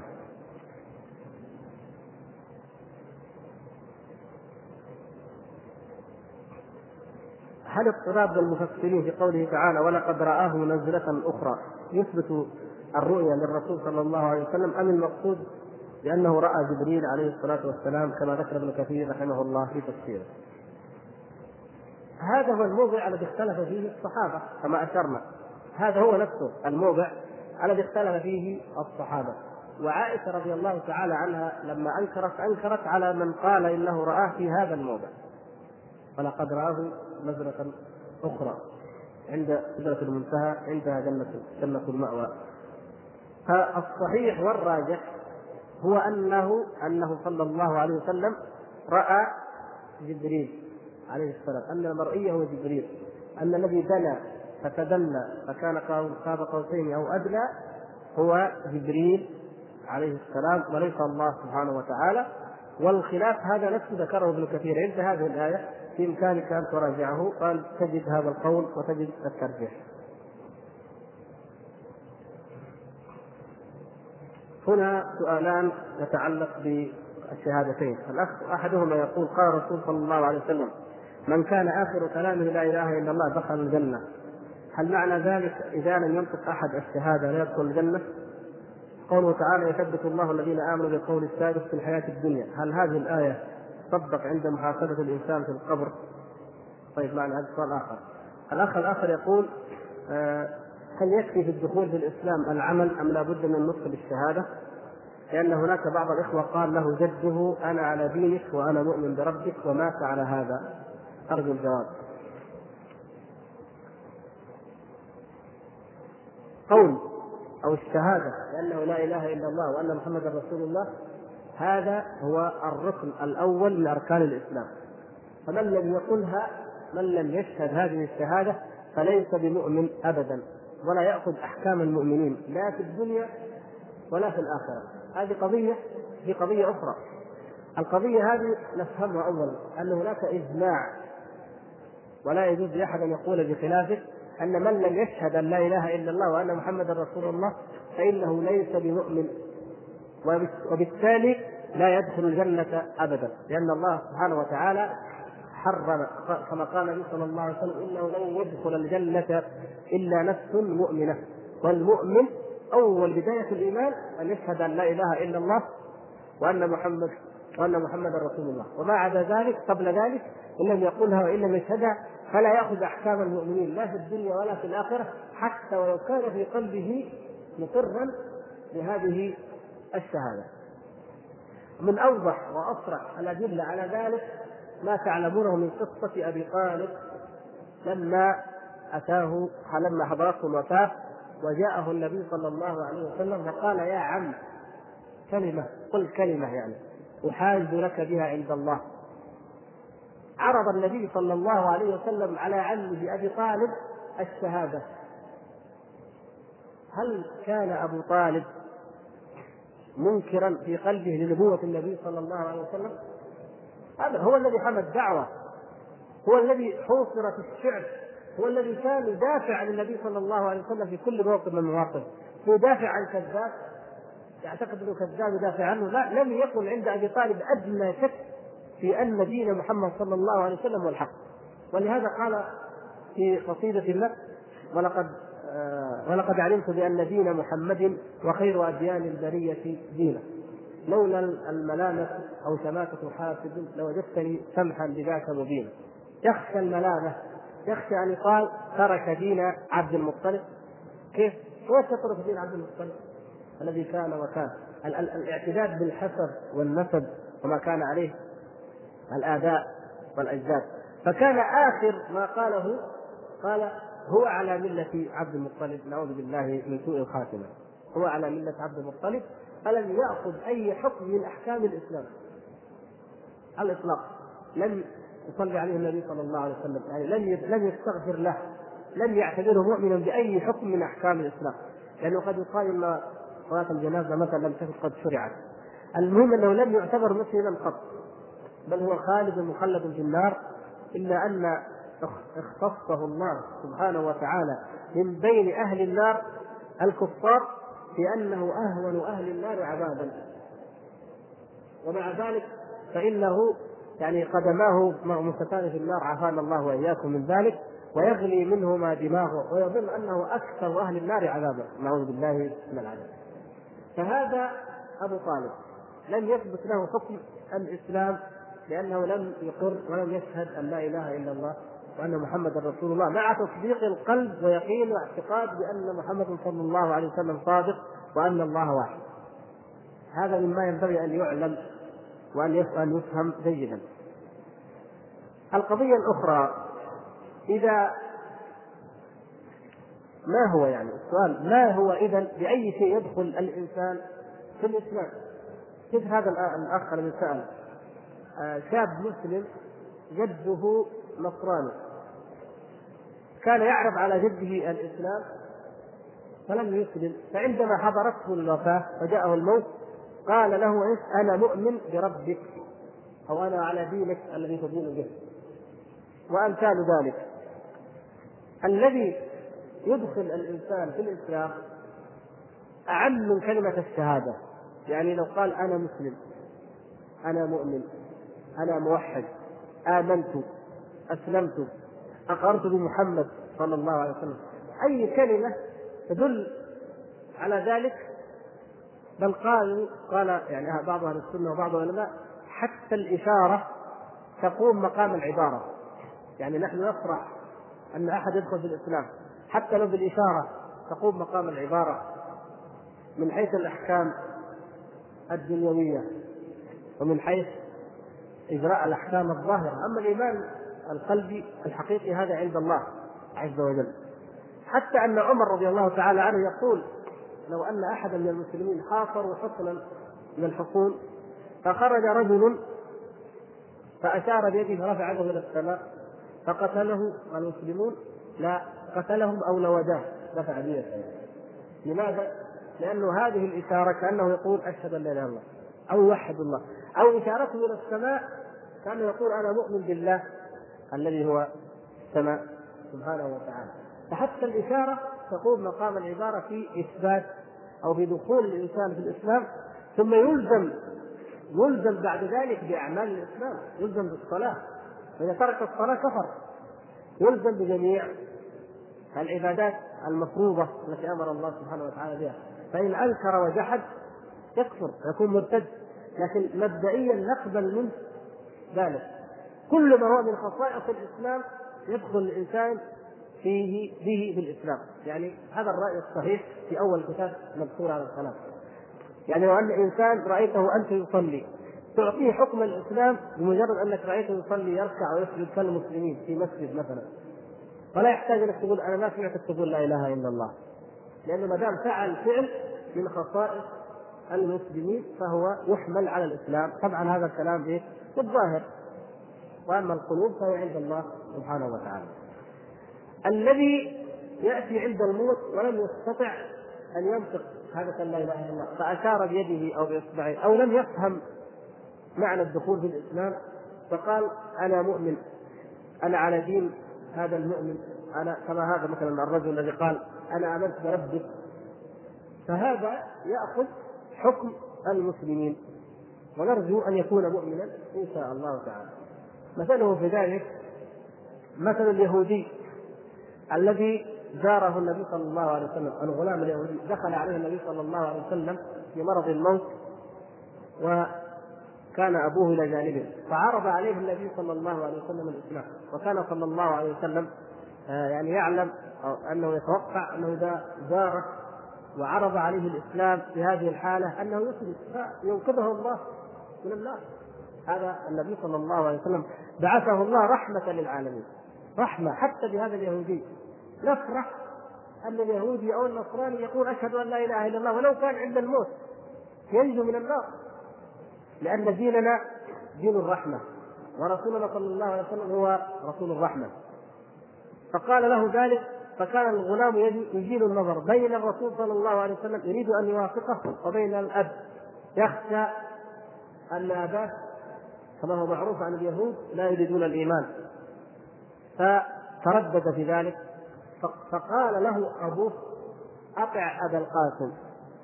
أطع أبا القاسم. سبحان الله. الإنسان مهما أظهر فإن الحق في القلب يبقى له وضعه هو يظهر اليهود يظهرون أن النبي صلى الله عليه وسلم كذاب وليس بنبي. وهو مفتري ولا يريدون أن يقولوا ولا أن يقروا أنه رسول أبدا. لكن عند الموت وهذا الابن وابن الإنسان محبب إليه ويعلم انه اذا مات على دينهم هم المنسوخ سيكون من أهل النار فإن هنا ظهرت الحقيقة وانكشف الزيت فيريد لابنه حسن الخاتمة ويريد لابنه الخير. فقال أطع أبا القاسم.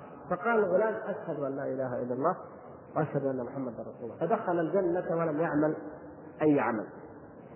ولم ينتفع الأب.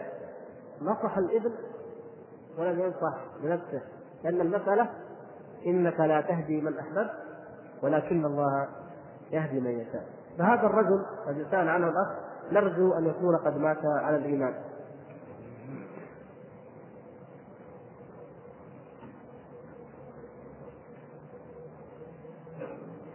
أما قول الأخ يثبت الله الذين آمنوا بالقول الثابت في الحياة الدنيا والآخرة هل هذه الآية تطبق عند محاسبة الإنسان في القبر فنعم هذا هو موضوع هذا هكذا فسرها النبي صلى الله عليه وسلم أو قرأها لما سئل عن هذه عن الحساب وعن فتنة القبر وفتنة الملكين.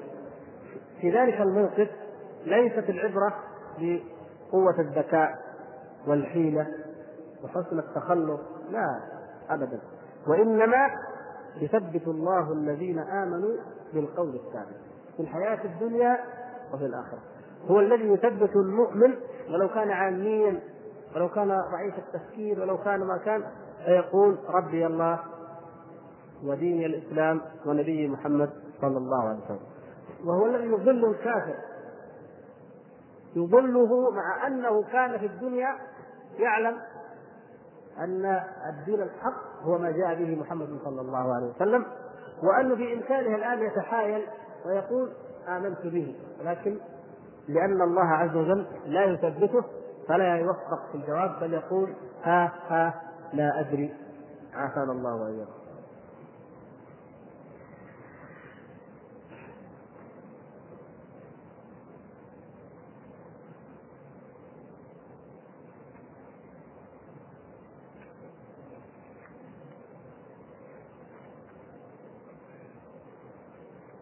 هذا الموضوع قد تحدثنا عنه قديما نعود إليه لا بأس.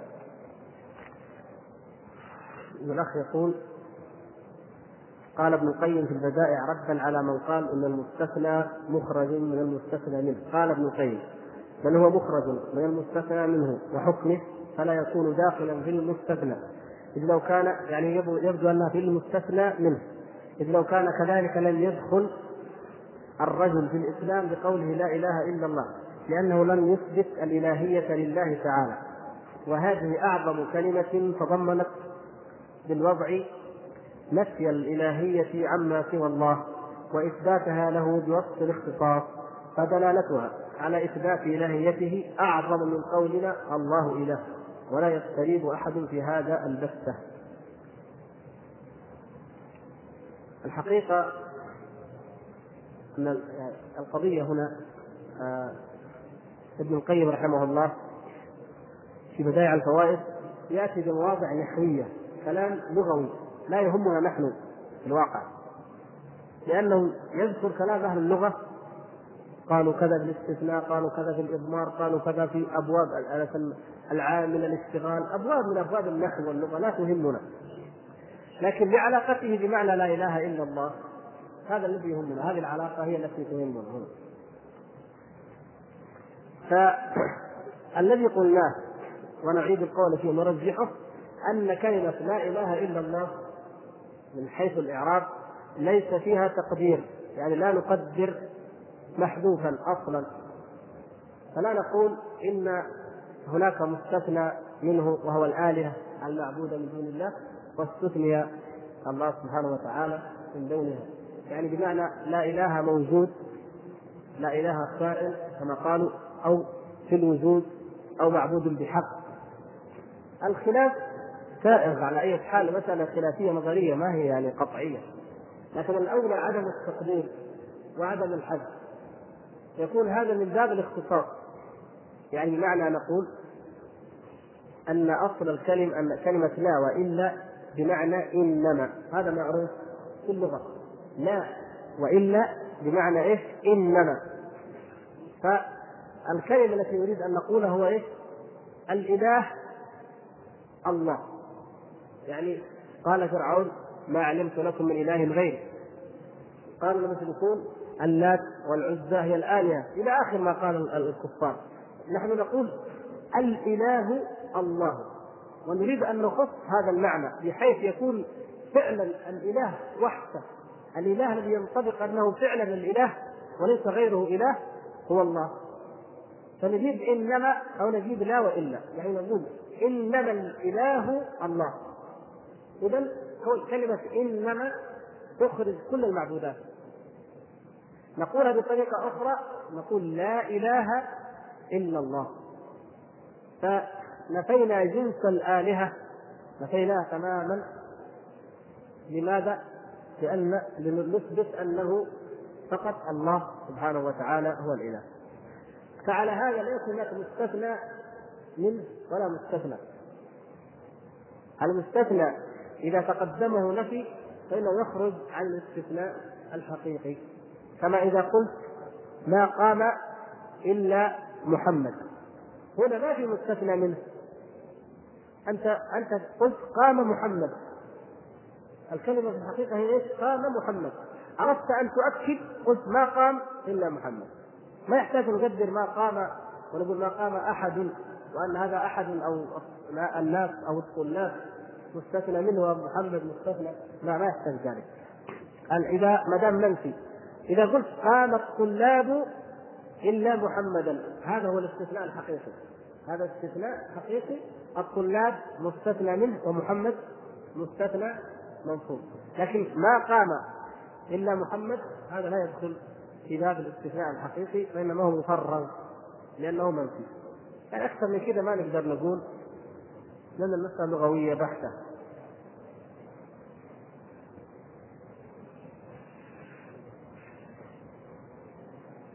قال ذكرتم أن من حضرته الوفاة وأشار إلى أنه آمن بالله أو صدق آه يكون مؤمنا بالله يقبل منه ويحكم بإيمانه بالله. كيف نوفق بين هذا وبين قصة فرعون؟ حين أغرقه الله فقال آمنت أنه لا إله إلا الذي آمنت به بنو إسرائيل. فرعون آمن لما عاين الغرق ولما ادركه فلما أدركه الغرق. لما يغرغر الإنسان لا يقبل إيمانه. ألم يكن ينفعهم إيمانهم لما رأوا بأسنا؟ أبدا. أية أمة من الأمم ترى عذاب الله عز وجل لا ينفعها الإيمان وقتئذ. حتى هذه الأمة حتى هذه إذا ظهرت العلامات الكبرى يوم يأتي بعض آيات ربك لا ينفع نفسا إيمانها لم تكن آمنت من قبل أو كسبت في إيمانها خيرا طلعت الشمس من المغرب يهرع الناس إلى الله عز وجل إلى المساجد آمنا صلينا شيء عجيب جدا مذهل. ولكن لا ينفعهم حينئذ الإيمان. ما ينفع. إلا من كان مؤمنا من قبل أن تقع هذه الآية العظمى. فيقتل باب التوبة حينئذ. إذا التوبة لها حالتان حالة فردية وحالة كونية عامة. الحالة الفردية حالة الغرغرة. وليست التوبة للذين يعملون السيئات حتى إذا حضر أحدهم الموت قال إني تبت الآن. قال إني تبت الآن. فرعون أو أي إنسان إذا حضرته الغرغرة قال إني تبت الآن هذا لا يقبل منه. إذا رأى الملائكة إذا عاين الحق.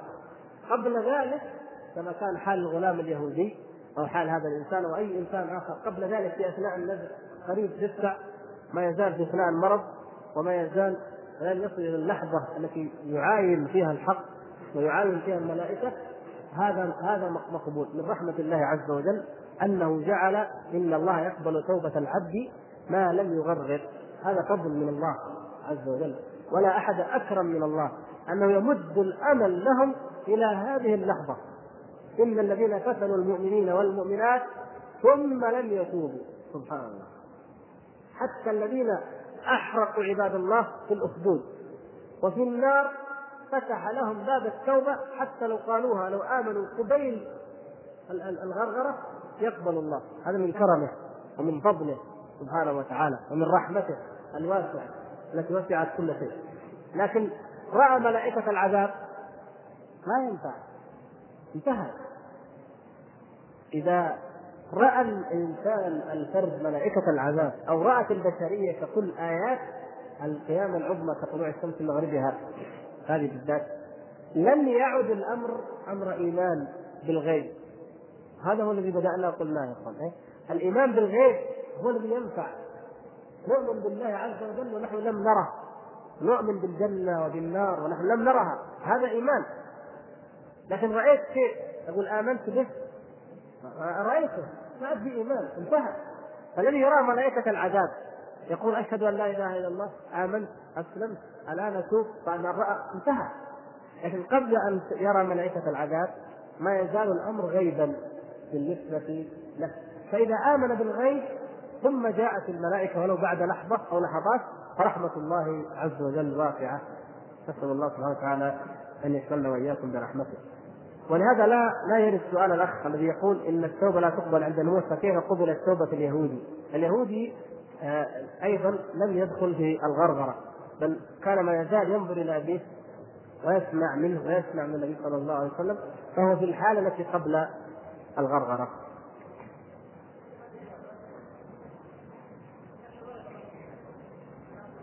عنوان هذا. أيوه. هل تارك الصلاة يخلد في النار؟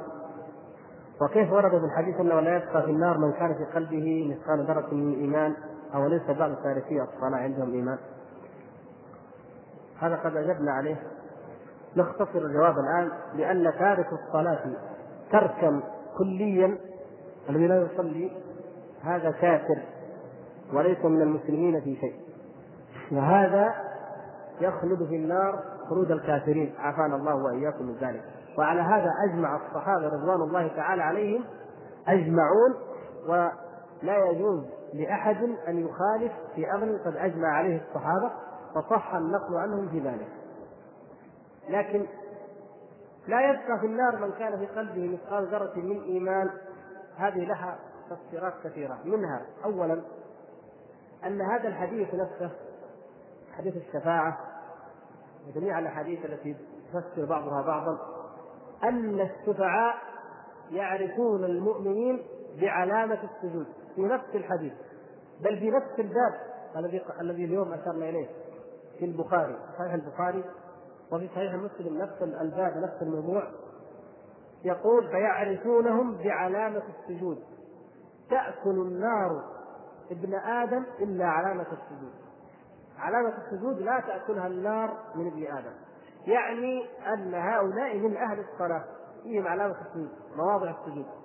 فتأكل النار جميع أجسادهم وتحرقهم حتى يكونوا فحما. حمما إلا مواضع السجود. موضع السجود لا تأكله النار.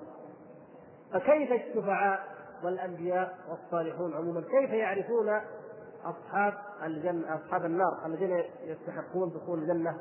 الذين يأذن الله عز وجل في الشفاعة لهم. يعرفونهم بهذه العلامة. يقول اذهبوا. فيذهبون ومن وجدوا فيه هذه العلامة أخرجوه من النار برحمة الله سبحانه وتعالى وبفضله. هذا جواب. والجواب الآخر أنه قد يكون قد يكون في آخر الزمان إذا اندرس العلم نهائيا كما مر معنا. حتى لا يدري الناس ما صلاة ولا صيام ولا صدقة ولا قرآن يرفع القرآن ولا يبقى شيء إلا كلمة لا إله إلا الله. يقولون أدركنا الرجل الكبير وأدركنا العجوز الهارمة تقول لا إله إلا الله فنحن نقولها. فهؤلاء معذورون حينئذ بأنه يكفيهم هذه الكلمة. ولهذا لما قال الرجل لحذيفة وما تنفعهم وما تغنيهم لا إله إلا الله قال تنجيهم من النار. ما في غيرها القرآن رفع صلاة ما في صيام ما بلغهم شيء ما عندهم إلا هي. فهؤلاء في هذه الحالة المخصوصة تنفع. يجي واحد يعرف الكتاب يعرف السنة يسمع الأذان يعيش بين المسلمين بعدين يقول ما بصلي وبدخل الجنة. زي هذول اللي يجوا في آخر الزمان ما في لا دين ولا علم ولا قرآن معزول هذا هذا لا يقوله عاقل. هذا من أمان الشيطان. عافانا الله وإياكم من غروره وأمانه. لدينا مدرس مسيحي عربي. يعني أولى أن نقول نصراني لأن المسيح عليه السلام يتبرأ من هؤلاء. فنقول نصراني. نصراني عربي. هل أعطيه بعض الكتب التي فيها آيات قرآنية لدعوته؟ نعم. فرق بين أنك تعطي الكافر شيء فيه آيات قرآنية وبين أن تعطيه القرآن، القرآن لا يجوز أن يمسه. لكن الآيات القرآنية النبي صلى الله عليه وسلم لما كتب إلى هرقل بسم الله الرحمن الرحيم من محمد رسول الله إلى هرقل عظيم الروم أسلم آه تسلم يؤتك الله أجرك مرتين فإن أبيت فإنما عليك اسم الإرسيين ويا أهل الكتاب تعالوا إلى كلمة سواء بيننا وبينكم ألا نعبد إلا الله ولا نشرك به شيئا ولا يتخذ بعضنا بعضا أربابا من دون الله. فإن تولوا فقولوا اشهدوا بأننا مسلمون. فكتب النبي صلى الله عليه وسلم هذه الآية إلى هرقل وهي آية في سورة آل عمران. إذا يجوز لنا أن نعطي الكافر ما فيه آيات. لكن لا نعطيه القرآن نفس المصحف.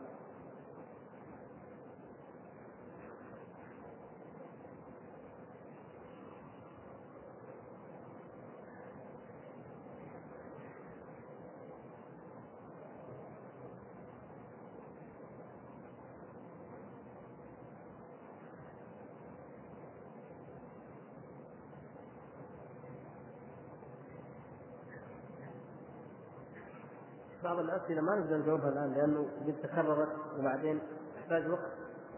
أخ سأل عن الأشعرية من مذهبهم أخ سأل عن الإسماعيلية.